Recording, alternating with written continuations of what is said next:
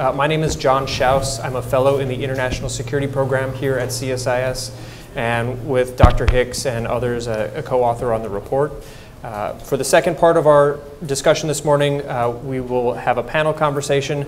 Joining me are Dr. Amy Searight, the Director for Southeast Asia here at CSIS, Jonathan Geithner, the Director of uh, Marine Corps Programs at the Center for Naval Analysis, and uh, Lieutenant General George Flynn, retired, uh, a man who nearly needs no introduction, but uh, I will get to that as well as introducing more thoroughly my other two panelists in a moment.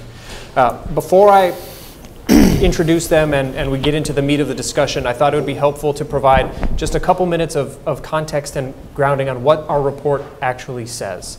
Um, we heard great material from uh, General Wissler, uh, almost obviating the need for us to publish the report. Without having read it, he basically gave us the outlines by himself. Uh, but very quickly, I just wanted to go through a couple of, of highlights from the report. Um, so this, this was a study that took 12 months. We reached out very widely, both across the United States Marine Corps, into the Navy, and with allies and partners to get a better understanding of what kind of investments were occurring in the Asia Pacific, how activities were evolving between the United States and partners, and how that was changing the thinking within the United States of how to use an amphibious force. Um, ultimately, uh, we didn't find a single silver bullet that would help us fix this problem of uh, doing more with less, or as General Wissler described it, doing differently with less. Um, in many ways, that's depressing. We're the think tank, we're supposed to come up with great ideas.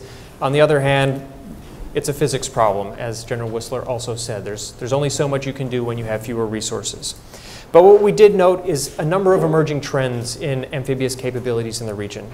First, uh, Japan, Australia, South Korea are, are redoubling their efforts to develop and maintain a robust military amphibious capability for a range of operations. Other countries in the region are also investing, as we heard General Wissler talk about, Singapore, the Philippines, and we went out as far as India, looking at how India is also expanding its amphibious capabilities.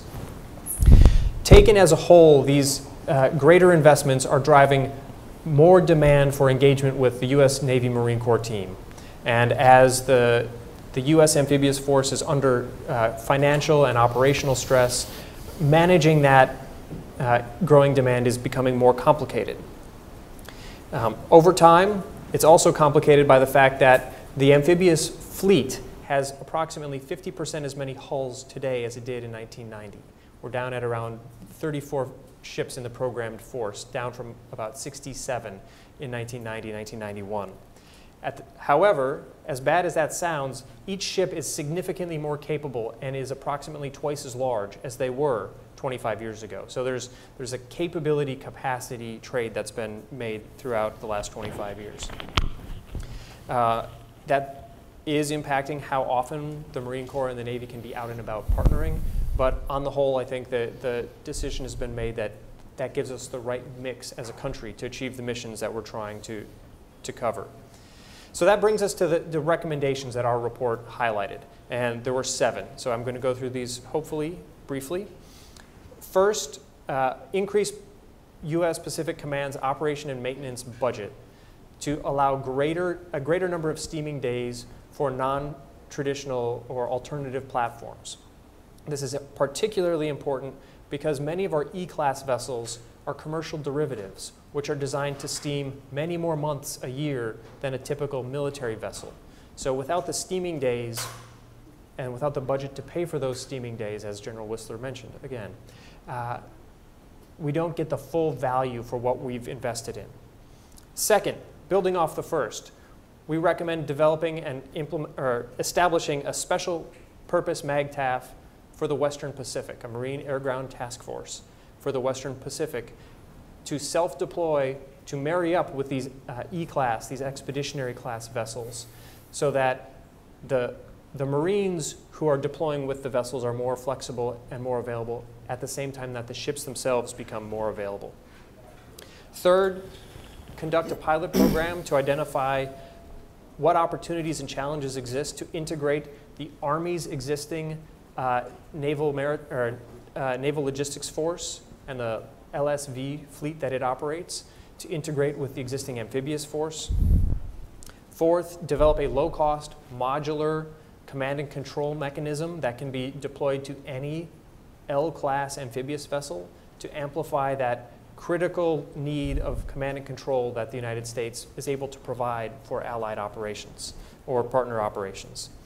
Fifth, uh, consider or explore the possibility of co-developing, maybe co-producing, a commercial derivative ship that achieves most of the needs that are required, but at a significant cost savings to the, to the full-up warship, as, as General Wissler mentioned.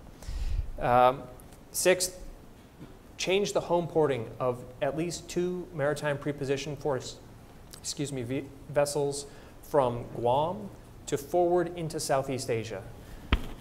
These are non-threatening, non-warships that provide significant capabilities, especially for humanitarian uh, assistance and disaster relief efforts, and would allow uh, a significant savings in the, what we call the transit tax.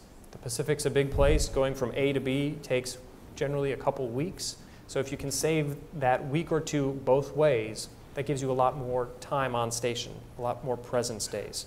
And then finally, we urge the Navy and Marine Corps to partner on an analysis of alternative amphibious forces uh, that would enhance force adaptability while preserving warfighting capabilities. This is probably the hardest thing to do because it requires thinking about what the Marine Corps and what the Navy do differently uh, without significantly sacrificing warfighting capabilities. And so to explore are there different ways to configure, to composite, to operate that would allow a equally capable force greater adaptability and flexibility. So with that as a slightly long, brief summary of our report, uh, I'll introduce my, my panelists here, and I'll start at the end with uh, General Flynn, who uh, served for 38 years in the United States Marine Corps, uh, served in numerous positions. I'll highlight just a couple. On the Joint Staff, uh, he created the Joint Force Development Directorate, overseeing, I believe, 2,000 people and a budget of about a billion dollars. Uh, he served as the Deputy Commandant of the Marine Corps for uh, Combat Development and Integration, identifying future training, equipping, personnel, requirements uh, for the entire Marine Corps. He was the Deputy Commanding General of the Multinational Corps Iraq uh, and currently serves as a regent at the Hudson Institute, a non-resident affiliate here at CSIS, and in interest of full transparency, I would also note that he is uh, a consultant to Huntington Ingalls Industries, who is a sponsor of this report. He's here, however, we didn't find that out until after we invited him based on his experience. He's here as a, a non-resident affiliate of CSIS. Uh, in the middle here, uh, Jonathan Geithner is the Vice President and Director of Marine Corps Programs at the Center for Naval Analysis. Uh, his research there focus on, focuses on addressing operations, manpower, training, logistics, programs and resources, aviation, and naval integrations issues for the United States Marine Corps. Basically, he is the go-to person on all uh, issues of analysis for the Marine Corps. Mm -hmm. uh, in addition to a depth of analytic background and research background, he has served in the field five times. Um, I couldn't quite understand how it all broke down, but both with one MEF, three MEF, with Marine Forces Pacific, uh, Marine Forces Central Command, with Marine Forces uh, Reserve, and Commander Multinational Force West in Anbar Province in Iraq. And then to my immediate right, Dr. Amy Searight is the recently joined uh, Director for Southeast Asia here at CSIS. Uh, prior to joining CSIS, the beginning of this month? Yes. Yes, this month. She was the Deputy Assistant Secretary of Defense for South and Southeast Asia within the Office of the Secretary of Defense at the Pentagon. Prior to that, she served as the Principal Director for East Asia in the Office of the Secretary of Defense, and before that, as Senior Advisor for Asia at the U.S. Agency for International Development. So a, a wealth of, of experience at the policy level across uh, both de development and defense within the government. Additionally, she's held uh, positions at the Elliott School of International Studies at Georgetown or at, I'm sorry, at George Washington University, and also at positions at Harvard and Northwestern. So uh, with that as an extremely accomplished panel, I will turn to, uh, I think, General Flynn for opening remarks, and then we'll move this way. Okay, good morning, everyone. Um, after you know serving in the Marine Corps 38 years, I've been at the highlight or the high end of amphibious fleet when we had about 60 amphibs, and I also uh, watched the transition when we went down to about 30 that were operating. So, one of the things about being around a long time, you get to see a lot of change and you get a lot of, to adapt to it. Uh, the hard part about being here is General Wissler, like John said, did a great job in, in highlighting the studies. So I agree with everything General Wissler said. He did a great job, and I could end right here, but I, I think I'm supposed to do a little bit more today. I want to thank Dr. Hicks uh, for inviting me here today. It's a privilege to be here, and I hope I can add a little bit to the discussion.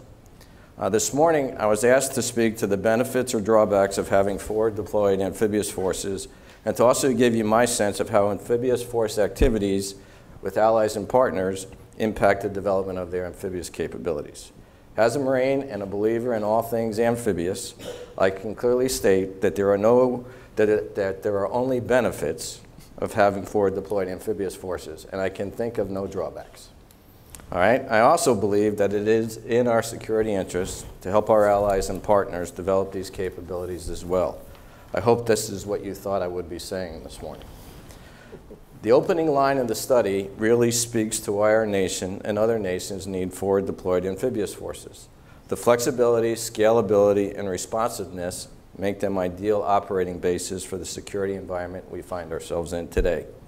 As a maritime nation, the United States relies on naval forces to be forward deployed in order to engage with our partners and allies to shape the security environment, respond to crisis, and to protect our citizens and interests around the globe. Without a doubt, forward presence is posture for naval forces. Naval forces have the ability to use the seas as maneuver space. The freedom of action that this allows is a strategic advantage for the United States that has served us well for the past two centuries. Key to enabling this advantage is recognizing that the key capabilities needed for naval maneuver are the ability to establish sea control and the ability to project power from the sea. These two things ensure that we can protect and advance our national interests around the globe, and they are what make our naval forces, to include amphibious forces, relevant uh, again, across the full range of military operations. The recently published Cooperative Strategies 21 stated that there is a linkage between sea control and power projection. In the case of amphibious forces, this means that they have a role not just in projecting power from the sea, but also in enabling sea control operations. Today, this role is not as well understood as I believe it needs to be, and I firmly believe that the employment of amphibious forces in sea control operations will be both a tactical and operational advantage as we deal with the security challenges that are ahead. Based on the above relevancy and utility of amphibious forces, it is no surprise that many other countries are beginning to, to develop similar amphibious capabilities. The report, I believe, mentions uh, six countries Japan, Australia, the Republic of Singapore, Philippines, and South, Korea, South Korea and India. And I believe this speaks volumes about the need for and the utility of amphibious capability, as well as the requirement to engage with our security partners to help them develop their capabilities.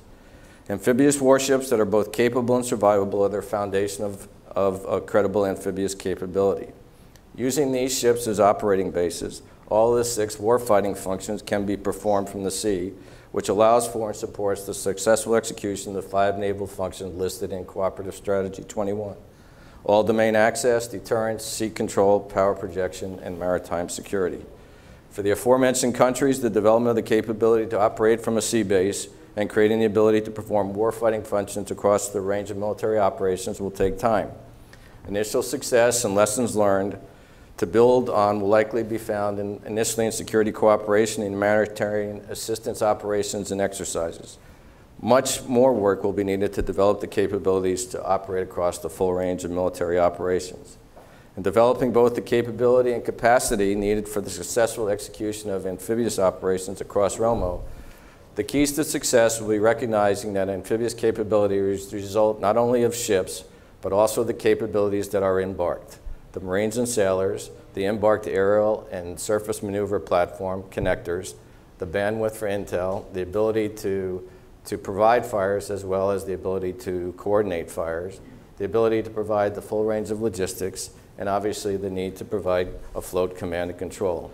In looking to assist others in the development of amphibious capability, the report and its assessment of the various states of development makes it clear that development of amphibious capability is a complex task and will be an evolutionary process. It is much more than moving people and equipment across the beach. It is about knowing how to develop embarkation plans, the ability to operate in various sea states, the ability to cycle your flight deck, the ability to execute the full range of warfighting functions afloat to enable and sustain operations ashore. This process begins with each country deciding what capabilities are needed for their security interest. Once this is decided, the platforms and embark capabilities can be created, and the training and exercises designed and executed to make the desired capability a reality. If these nations desire, the U.S. can be a partner in capability development by offering to share lessons learned from decades of experience by the exchange of liaison officers as well as the execution of combined operations and exercises to help in the evolution of partner nation amphibious capabilities. The demand for amphibious capabilities is evidenced by the COCOM request and the reality of split and disaggregated operations by our currently deployed amphibious ready groups and Marine Expeditionary Unit uh, underscores both the need for the capability as well as the need to take action to mitigate capacity challenges. Working with our friends and allies to help them develop their own capabilities has the potential to mitigate a, poten a portion of these shortfalls. Lastly, I think this report highlights the utility of the amphibious capability and more importantly, the capacity shortfalls that exist today, as well as the challenges and opportunities in the development of partner nation capabilities. I look forward to your questions. Thank you, General. Jonathan? I thought I spoke quickly. Um, General Flynn, you've, you've, you've reached a new level for me. I'll try to slow it down a bit. Um, thanks to John, um, to Amy, CSIS, um, and General Flynn, and others for the opportunity to speak today. Um, it's a, an important piece of work that CSIS has recently published or will soon be, be, be publishing. Um, and I think it will, it, it will very much contribute to the important dialogue that exists regarding the importance of allied and partner nation amphibious capability both in the Asia Pacific and across the globe. I was asked by John um, to, add, to comment on how demand for amphibious forces might change over the next 15 to 20 years and how that demand might be addressed through investments by allied and partner nations in amphibious capabilities.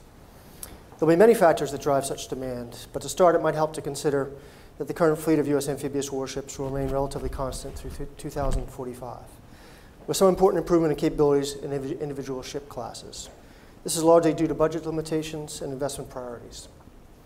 The Marine Corps, meanwhile, will find itself increasingly distributed from a posture largely concentrated in Northeast Asia to one that will involve Marines in multiple locations throughout the region. This is for, both for political and other reasons. Either way, the new posture will present a vast array of challenges to ensure continued operational relevance and force readiness. The third factor, of course, is the great maritime space that defines not just the Western Pacific, but also the Indian Ocean. Where our historical presence derives from the amount of time carrier strike groups and amphibious ready groups and marine expeditionary units spend transiting to and from the West Coast and the North Arabian Gulf. There are just a few drivers of future demand for amphibious forces um, and ships in general that I think are, are important to take note of, and I, I believe will increase um, the utility of these vessels, and ultimately their use in the region. Not everyone agrees that such factors support a different way of thinking about this region and amphibious forces in general. And th those who don't invoke two arguments. The first involve questions over the relevance of amphibious warfare in a major conflict against a sophisticated ad adversary. The second is the relative stability of the region. Both arguments are questionable in my view. The first one makes unfair assumptions about how the security dynamics in the broader region will evolve or would actually be shaped by naval forces in circumstances short of overt conflict. This implies an opportunity to not only revisit the allocation of amphibious fleet, but to include forward locations in that dialogue. And also how our partner and, and allied amphibious capabilities can serve both national as well as shared interests. As for the second argument, it's not a question of crisis levels. If it were, we'd put all our forces somewhere else, in the Middle East, in the southern Mediterranean, and in North Africa. Rather, it's how we might want to manage emerging tensions over such issues as sovereignty and other disputes. I think the historical record on crisis response makes it clear that amphibious warships provide a great deal of flexibility in shaping security perspectives, both relative to other naval capabilities and in an absolute sense. Thought of in this way, fostering greater amphibious integration and interoperability with our allies and partners in the Asia Pacific, as we're doing right now with a company of Marines based on the HMAS Adelaide um, as part of the MRF D force, in Australia, or in Europe through a recent concept known as the Amphibious Maritime Basing Initiative, or AMBI. I think General Wissler um, talked about that as well. Strikes me as a natural step in improving our collective amphibious capacity with or without constraints on budgets. Thank you. Amy, please.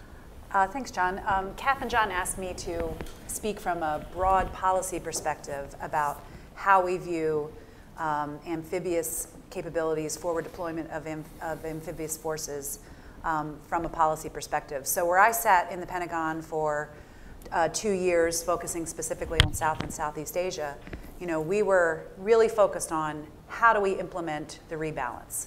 You know, the rebalance is fundamentally about increasing our investment in time, uh, energy, focus, and resources. And in terms of investing time, really critically is investing our leaders' time from the president to the secretary of defense and other cabinet uh, ministers on down, and having them really engage on the issues, engage with counterparts, and showing up to the region. Showing up in Asia, as I think many of you know, is so important. So how do we kind of think about the rebalance? You know, fundamentally, the, it was about kind of making this investment, which we were doing, and it was showing, it was really paying off in concrete ways. In ways, I'll give you a few examples in a minute, um, but in ways that really did help to shape the regional security environment in the interests of the United States and our allies and partners. And ultimately, this was all to the goal of having strong and capable allies and partners in the region and at this point in time, when you look at the Asia Pacific, virtually everyone is our ally or partner, and we're growing deeper and deeper relationships with them. But increasing their capabilities and their wherewithal so that they can make their own strategic choices free of any kind of intimidation or coercion. And why do we care about their ability to do this? Because we think and we've seen over 70 years that when they are free to make choices, they are, in general, they're going to make choices that are going to maintain and uphold and support the rules based order that has been so critically important to the success of the Asia Pacific in particular. So they're going to support common rules and norms and, on the whole, peaceful resolution of disputes and those sorts of things.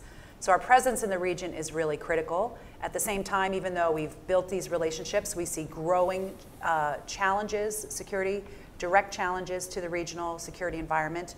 Uh, most notably, the rise of an assertive China with growing capabilities and maritime ambitions, uh, a North Korea that is growing uh, uh more and more dangerous, a resurgent Russia, which is uh, reclaiming its ambitions in the Asia Pacific in many ways, and of course, a range of non traditional security threats from uh, the growing frequency of large scale natural disasters, which is only going to grow more with climate change over time.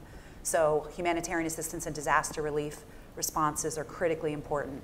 Um, terrorism is a continuing and perhaps growing threat in the region, piracy as well. So our ability to work with partners to tackle all of these challenges becomes really important to maintain our presence, our commitments to the region, as, and as I said, uphold this really important rules-based order. Um, so where does forward deployed amphibious forces fit into this? Uh, well, we have more and more on a rotational basis, in particular, through access agreements with partners. Um, we are increasingly relying on uh, these kinds of forward deployed rotational forces in the region to maintain our presence um, and strengthen our posture in the region. This allows us not only to project power, uh, but also build the capabilities of our partners um, provide reassurance to key partners uh, and deterrence to our adversaries, and provide a rapid response, a really timely response to crises in the region, or uh, provide presence, uh, increased presence when tensions are rising. So, here again, showing up really matters. When there's a crisis in the region, whether it's a large scale natural disaster or uh, search and rescue operation or anything else. The, our ability uh, for, to have U.S. forces show up quickly uh, and be helpful really matters. And our ability to be in the region on a regular basis, training and engaging, exercising with counterparts really matters. So let me just give you a few examples that sort of happened under my watch. Um, that de- demonstrate how important uh, th- these forces are. You know, first, when there's a crisis, an HAD, uh, a natural disaster like Typhoon Haiyan um, or the Nepal earthquake, uh, the United States was able to show up quickly and make a huge difference on the ground. In the case of Typhoon Haiyan, not only did we help uh, our ally, the Philippines, help their people, but that was that created a sort of mutual, uh, a, a sort of a, um, uh, uh, a positive impact in terms of our ability to pass our Enhanced Defense Cooperation Agreement, EDCA, and get it through the Supreme Court review because it created so much goodwill on the ground. The, the value of the alliance and the value of having U.S. presence in the Philippines was greatly understood. And the Nepal earthquake, it's, it's really important to note that we worked on the ground well with Indian counterparts. Um, these, these, extra, these, these crises often bring us together with other responders as well as uh, the victims on the ground in really beneficial ways. Um, in the Philippines, again, our, our recent exercise of Balikatan is an example of a large exercise this year and last year. We had Australia participants. We hope to have Japan participating in the future. Incredibly important to help exercise together, build up the capabilities of our ally, the Philippines, um, and also allowed us, uh, based on this exercise and our forces that were present there, when we went to the Philippines in April, uh, when Secretary Carter went, he was able to announce that we were going to leave behind some aircraft and personnel um, as a sort of deterrence measure against growing concern about Chinese activities in the region. We also left behind a few dozen Marines to set up a command and control center to help uh, uh, to, to have joint planning and operations for a number of air exercise, air operations and, and naval operations. So that was uh, very beneficial as well. And of course, going into the future, now that we have the Enhanced Defense Cooperation Agreement, the EDCA um, is upheld by the Supreme Court review. Uh, so we are going forward and implementing it, and we'll be able to look at rotational presence um, of Marines and other forces, including in, in, strategically critical places like Palawan. In Australia, uh, several have already mentioned uh, our MRF-D presence there, uh, nearly 1,200 Marines that have been rotating um, through Darwin, creating opportunities to train with our Australian uh, allies, um, continuing to, to, maintain the interoperability that we've built up um, in, in recent decades, and also creates great opportunities in the region to engage with other partners um, and, and to be in the region should a contingency or crisis occur. Um, Malaysia, we've had our second annual uh, new amphibious exercise with Malaysia, the MALUS AMPHEX, and Malaysia is so enthralled with our Marines um, based on the very positive interactions and engagements they've had that they have offered access to their training range at Kota Belud. Um, and you know we're, we've been talking with them about having a you know having that kind of access continue in the future. I'm very optimistic. Um, Singapore has been mentioned. Uh, of course, we have a naval presence there through our littoral combat ships, which will go up to four simultaneously based there uh, in 2018. That provides us a whole range of capabilities in, in especially non-traditional security threats like counter-piracy and search and rescue and HADR, but it's a great platform to engage with other partners in the region as well.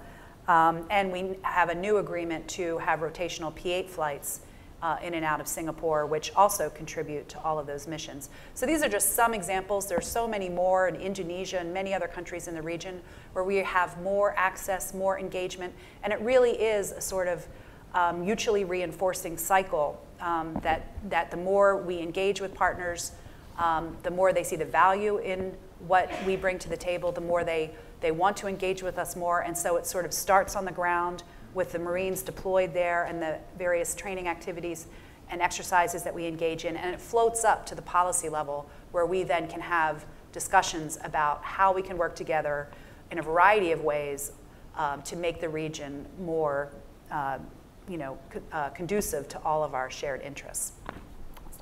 Thank you. Thanks to each of you. Those were a great uh, cross section of comments. And uh, as I was listening to General Wissler, I kept striking through questions I was going to ask of the panel, and as I'm listening to you, I'm striking through nearly all of the rest. So, I've got to think on my feet a little here. One question to throw, I think, to, to anyone who's who's willing to, to take this on is the region is investing in amphibious capabilities, and Japan, Australia, Korea have a very clearly stated uh, military defense mission for their forces. Other countries, Singapore, the Philippines, are, are, are they're not as forward-leaning. They're they're much more uh, ensconced in how they describe their capability as a crisis response or HADR focused um, capability. As as we kind of see these hands play out in the region, do you see the the way the Marine Corps engages with them or how much the Marine Corps Navy team need to engage with them uh, shifting? And how do, we, how do we do different with less in an effective way, to, to paraphrase General Wissler?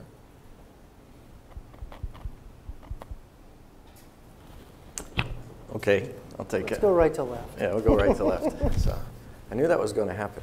Uh, I, I think one of the key parts, as, as our, our partners and friends and allies develop their capabilities, uh, I think one of the things that we always have to be conscious of is they have to be able to do it their way. And we have to be able to offer our assistance in whatever way we can that they develop it their way. So if, if they want liaison officers, if they want to take part in exercises, we got to be open to their request. But the reality is, you, you know, their capabilities are going to reflect their national interests, and, and, and we don't necessarily need to create um, more of us. What we need to be able to do is, is, to, is to be able to create a collective capability that is a reflection of everybody, everybody's contribution their way in, in uh, relation to how they see their national interest. I- would agree with General Flynn. I think one of the virtues of the amphibious force, whether it's an ARG-MEU or the components thereof, or a Special Purpose MAGTF, or a company of Marines, or, or a platoon of Marines, as is the case on, on some non-traditional vessels, is our ability to tailor what we bring to the needs of individual countries um, that, that specifically meets their needs. And as to the point about doing different with less, I think what General Wissler had mentioned, as well as General Flynn, regarding the use of many different types of vessels, not just traditional amphibious warships, also amounts to our ability to um, augment uh, the, the growing force, as General Wissler mentioned, uh, hopefully with the 10th ARG, um, regarding overall capacity in the region. Okay. Um, one, one related follow-up to this 10th ARG idea, which may be first fielded by you, Amy, is working with partners, uh, particularly for posture, is often a long lead time kind of activity. We have to figure out what exactly we're asking for, work with the partner to determine what they're willing to bear, and negotiate the specifics.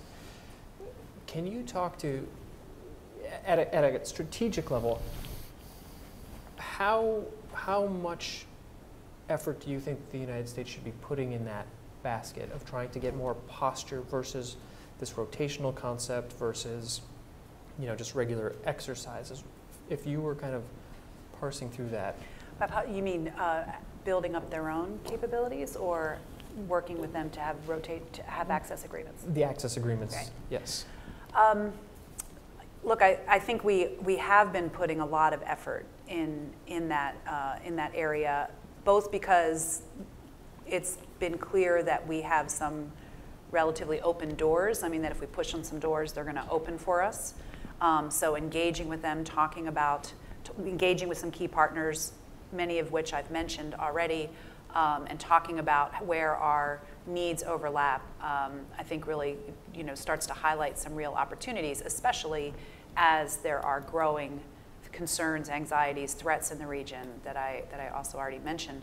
Um, so I think it has been a big uh, uh, focus area, and going forward, it, I think the value of having rotational presence is going to become more and more clear and will, I think, make the case even stronger. And I think there might be a, a positive feedback kind of effect where, you know, as we make it, as we demonstrate through our deployments, our rotational deployments, that we are not looking to set up bases, we are just looking to have rotational places, where our forces will rotate through and engage in some really productive activities, I think that's going to make the case to many other partners of the value of having those kinds of arrangements. So I would actually see this as, a, as an increasingly important uh, part of our overall security strategy in the region. a, a different angle on this 10th ARG concept and, and the uh, ongoing Washington debate of how big should the amphib fleet be. There's, you know, the, the currently stated policy of 34 ships while accepting risk with a target of 38 ships. Um, General Flynn, Jonathan, can you help us understand or how, how you would suggest we think through determining what the right number of ships is? Or is that, is that a third rail that we shouldn't, shouldn't it- touch it- on? it's, it's not a third rail, so, you know, having, having been the former requirements guy for the Marine Corps and being around when we agreed that the requirement was for 38 amphibs and that we were going to be fiscally constrained to 34, the basis of that requirement was that uh, the Marine Corps and the Navy agreed that the minimum amount of capability that a maritime nation needed was the ability to be able to uh, embark two Marine Expeditionary Brigades. So that was, that's the basis of the 38 ship requirement was the requirement for two amphibious brigades or two expeditionary brigades. You heard in General Wissler's remarks today, he talks about the COCOM requests that come in. I, I hesitate to use the word demand. It's the COCOM requests come in and, and those get adjudicated by the, by the joint uh, staff. So everybody would like more of the capability out there. You know, the number has been as high as I think 50 uh, some odd vessels in that, but everybody can't have everything they want. You have to be able to set priorities. So the question is, do you build your force for presence, for humanitarian assistance, or do you build your force to have relevancy across the range of military operations? My personal opinion is I tend to go, you want utility across the range of military operations. But I'm also aware that in the physical environment we live in, I used to say you can have anything you want, just ask for it. But you can't have everything. So sooner or later, you have to figure out where your priorities are and you have to draw your line.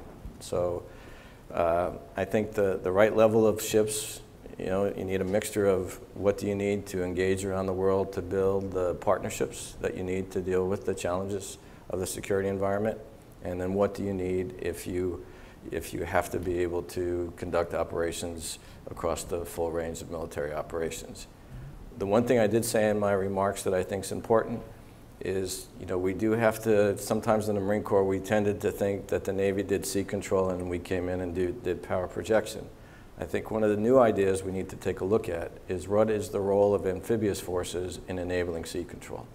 And that the Marine Corps should come to the table and say, this is how we can help you, Navy, in sea control operations, much like we did in the 1980s in the execution of the maritime strategy that we had back then. I I would agree. I I think um, I'm sort of a realist. The, the level of the amphibious fleet um, now and, and through the, the Navy's 30-year build plan is what it is. And we can argue that 38 ships is the right number. We can argue that 34 is the one we're settling on for, for, for, for, for matters of risk or minimizing risk. We can argue that the 38 are based on um, the assault echelon of two Marine Expeditionary Brigades or something else. The truth of the matter is we'll, we'll live with the inventory we have. And I think in that regard, um, these kinds of dialogues are essential to creating the, the necessary creativity in, in maximizing what you can do with those 30, those 34 ships. Um, and that'll ebb and flow over the years. Um, and the key to that is, is where you put those ships. Um, for, for many, many years, decades in fact, they've been roughly equally apportioned between the East and the West Coast. And I think as was mentioned earlier, the question now in front of the Navy is, does that represent the right balance of where we want these, these available ships? And I, I believe personally, and I think the data bear this out, that um, a, slight reapportionment of those assets um, towards the West creates a larger base of amphibious ships to choose from um, in, in, in concert with the other vessels that the Marine Corps has been experimenting with, with the Navy, um, is, is the right way to think about this. Thank you. So with that, I think I'll turn it open to the audience for questions. Sydney. Please uh, state your name and affiliation and end your statement with a question mark. to pull a thread that a couple of you touched on, especially uh, General Flynn, uh, in the context of anti-access, area denial especially, there's a lot of focus on what in many ways is a very old Marine Corps and Naval Infantry role of project of aiding in sea control, you know, which once upon a time meant you know seizing forts and intermediate bases, you know, coaling stations. Uh, how does that translate into the modern area? I think uh, General Wissler mentioned, you know, the HIMARS, deploying HIMARS as part of Marine Force in one experiment that was looking at this. Uh, what are the things the Marines can do with their current uh, hardware and just by, you know, exploring new concepts? And what, if you had more money, which is always a question, could you do in addition to make the Marines more of a sea control force?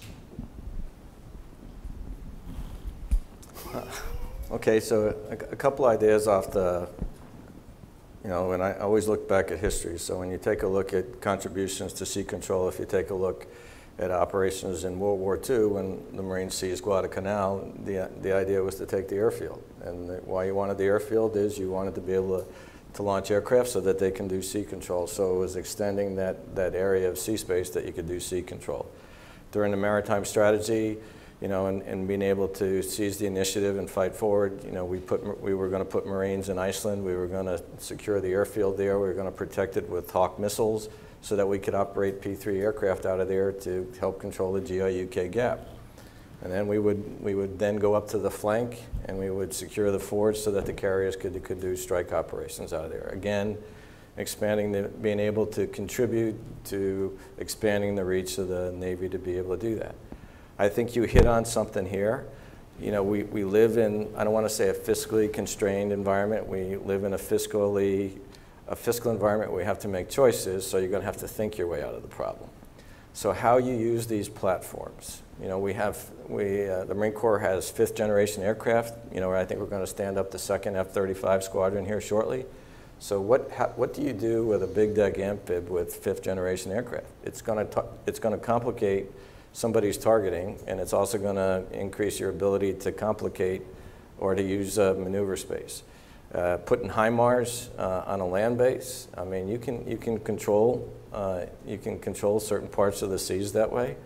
Uh, you can you can episodically take an airfield or or take a, you know an operating base somewhere, operate out of it temporarily, and then leave.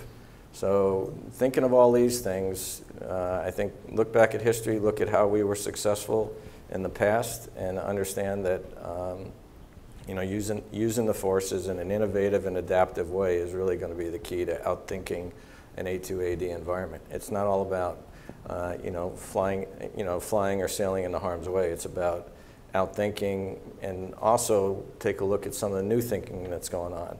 We we in General Neller's thinking, as he's been talking, he talks about being able to operate in all five domains. Five domains, operating in five domains is complicated, but there's tremendous opportunity if you can integrate operations across five domains. And, and that will help enable these new concepts to come to being. I looked at General Flynn because we talked about this before the session started, and, and I'm grateful that uh, he's given this some thought. Um, I think he's right on that, that the, we need to stop thinking about the Marine as delivering, sorry, the Navy is delivering Marines to forward locations that are largely land-based. Um, there are many examples where um, Marines embarked on amphibious ships, warships or otherwise, have contributed to the Navy's attempts to exert sea control, uh, most recently in, in, the Red Sea during the absence of the carrier in the North Arabian Gulf. Um, 26 MEU just deployed with the RQ-21, which is a long-range UAS vehicle which another is an, a wonderful element um, of, of, the Marine Corps' capability to um, provide added sensors at greater distance um, and can aid in the, in the sea control mission. Uh, and finally, and I think the Marine Corps' ability to operate in very small um, formations in many different locations uh, along the littorals, with or without HIMARS, give you a unique ability to, to influence um, the sea lines of communication and generally ship traffic wherever that might be.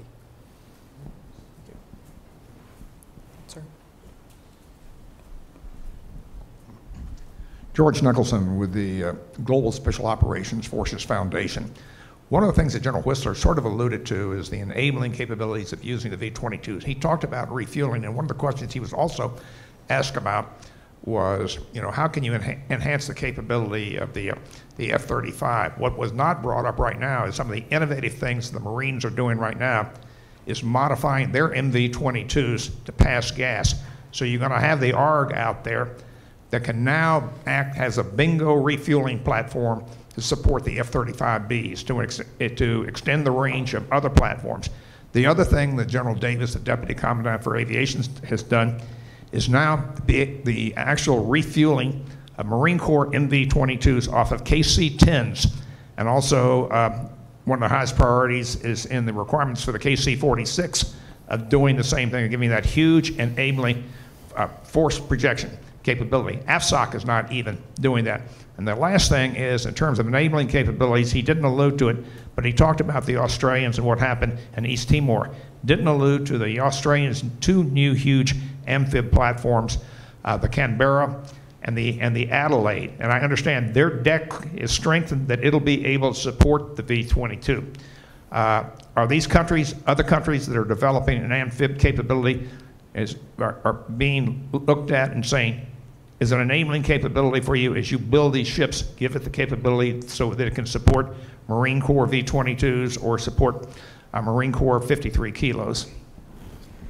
I'm happy to at least take the baton on this one for, for, for a start. I think um, we see a lot of evidence, um, I'm most familiar with, with um, the European theater at this point, where uh, whether it's the Spanish or the Italians or the Brits or the French and others, um, just that kind of thinking as they construct their vessels or engage with us on modifications they can make to their existing vessels to absorb the kinds of platforms that the Marine Corps either has operated for years or will operate in the future.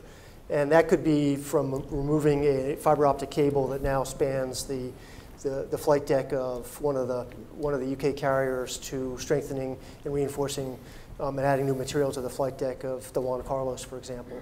Those discussions are already happening. And I would only imagine that that's a natural extension of, of, what we're seeing in the Pacific as well.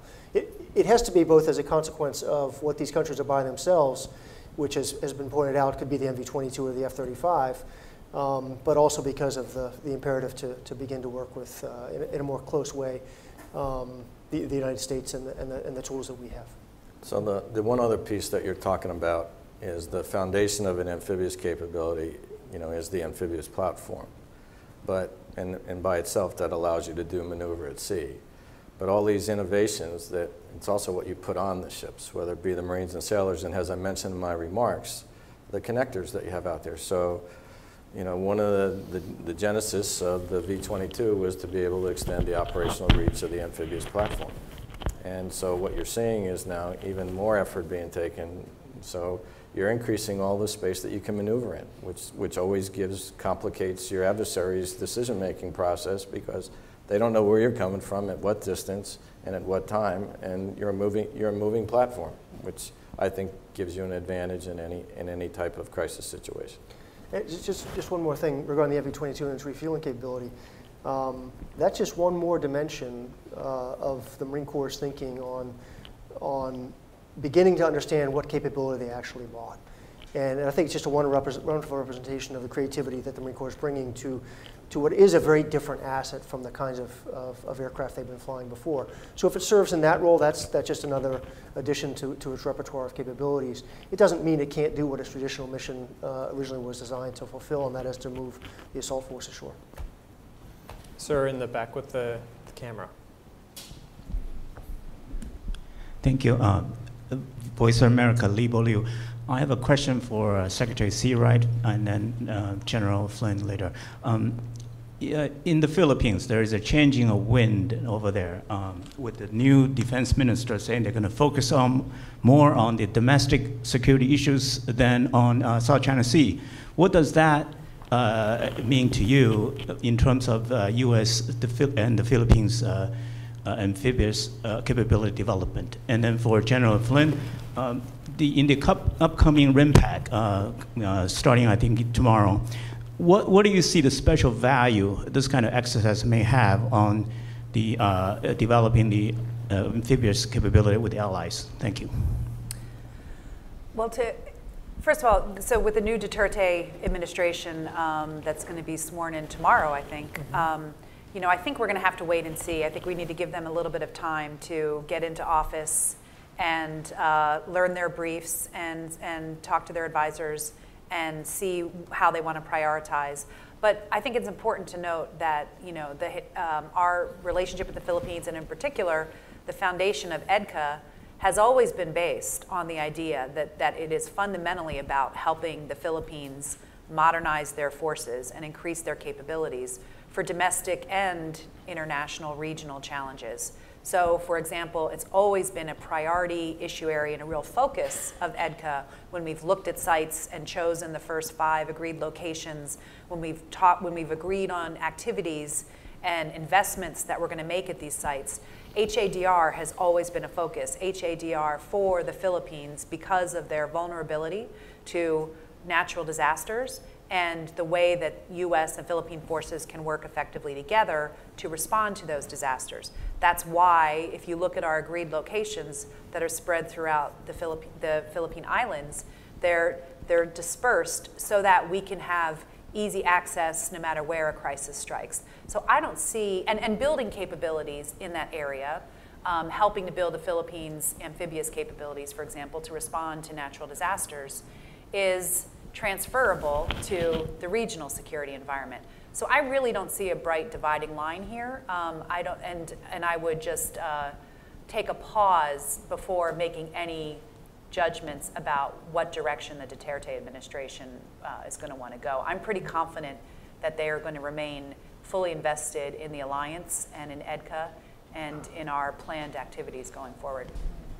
On the topic of RIMPAC, uh, I'm, I'm not familiar with what the, what the focus of RIMPAC uh, is this year, but in general terms, I will tell you that any exercise that brings people together is a, is a great chance to, to uh, you know, uh, come up and uh, build a relationship with existing friends or build on your relationship with existing friends, find new friends, and also find ways to increase your interoperability and create opportunities to work together in the future. Thank you. I think we have time for one last question. Sir, did you have a question? I, I was just going to add on to your point. So, um, my name's Pete Levy. I'm the uh, naval attaché from Australia. So I've been heavily in, in my previous job. I was uh, heavily involved in our the, the early stages of our amphibious capability development. Um, the two ships we've we've got. Um, so this is more question than an, an uh, sorry an answer than a question. I'm sorry about that. But um, they are the Spanish design. They are. If you see the photo, they've got the ski ramp at the front. Designed for the F-35B. Um, the design is Australia has no intentions of doing that yet. But for RIMPAC this year, we are. Uh, doing cross-deck operations with the US Marine Corps for MV-22 and CH-53 operations for the aviation aspects. Um, so that's a really good example, uh, I think, of the ability to um, use, uh, yeah, to come together and form a, co- a combined force. Um, and the, the, I was also involved in RIMPAC last, the last RIMPAC. Um, and if I can just give a little anecdote here, one classic example I saw in the uh, a live fire kill house uh, exercise with US Marines and Indonesian Marines that had met about five days before, doing drills together. You don't get much more confidence in each other uh, than doing live fire drills running past each other. Um, so exercises like RIMPAC are tremendously valuable in bringing people together and building that trust capability um, that's so critical. So apologies. No question, but a comment. All right, well, with that, maybe we'll have one question at the end. Sir. Excuse me, John Harper with National Defense Magazine. Um, to what extent will the new amphibious combat vehicle enhance U.S. capabilities in the Pacific, and do you anticipate that uh, U.S. allies and partners will eventually uh, buy those as well? Uh, don't know the answer to the second question. The, the, the first one, I think, was alluded to earlier um, in the ship, ship to shore connector part of the equation, where at this point we, we have a limitation on our ability to move uh, via surface means Marines embarked on amphibious warships to, uh, to objective, uh, objective areas. Um, and the ACV is just going to help that um, to, to some degree. Uh, you know, it's not a swimming vehicle in the way that, that the AAV is. Um, on the other hand, it does provide a, a capability that's sort of lacking uh, of the modern variety in the current Marine inventory. Um, and again, I wish I could answer your second question. I'm just not sure what the interest is um, throughout countries in the region. All right. Well, with that, please join me in thanking our panelists for an excellent discussion this morning. Thank you all.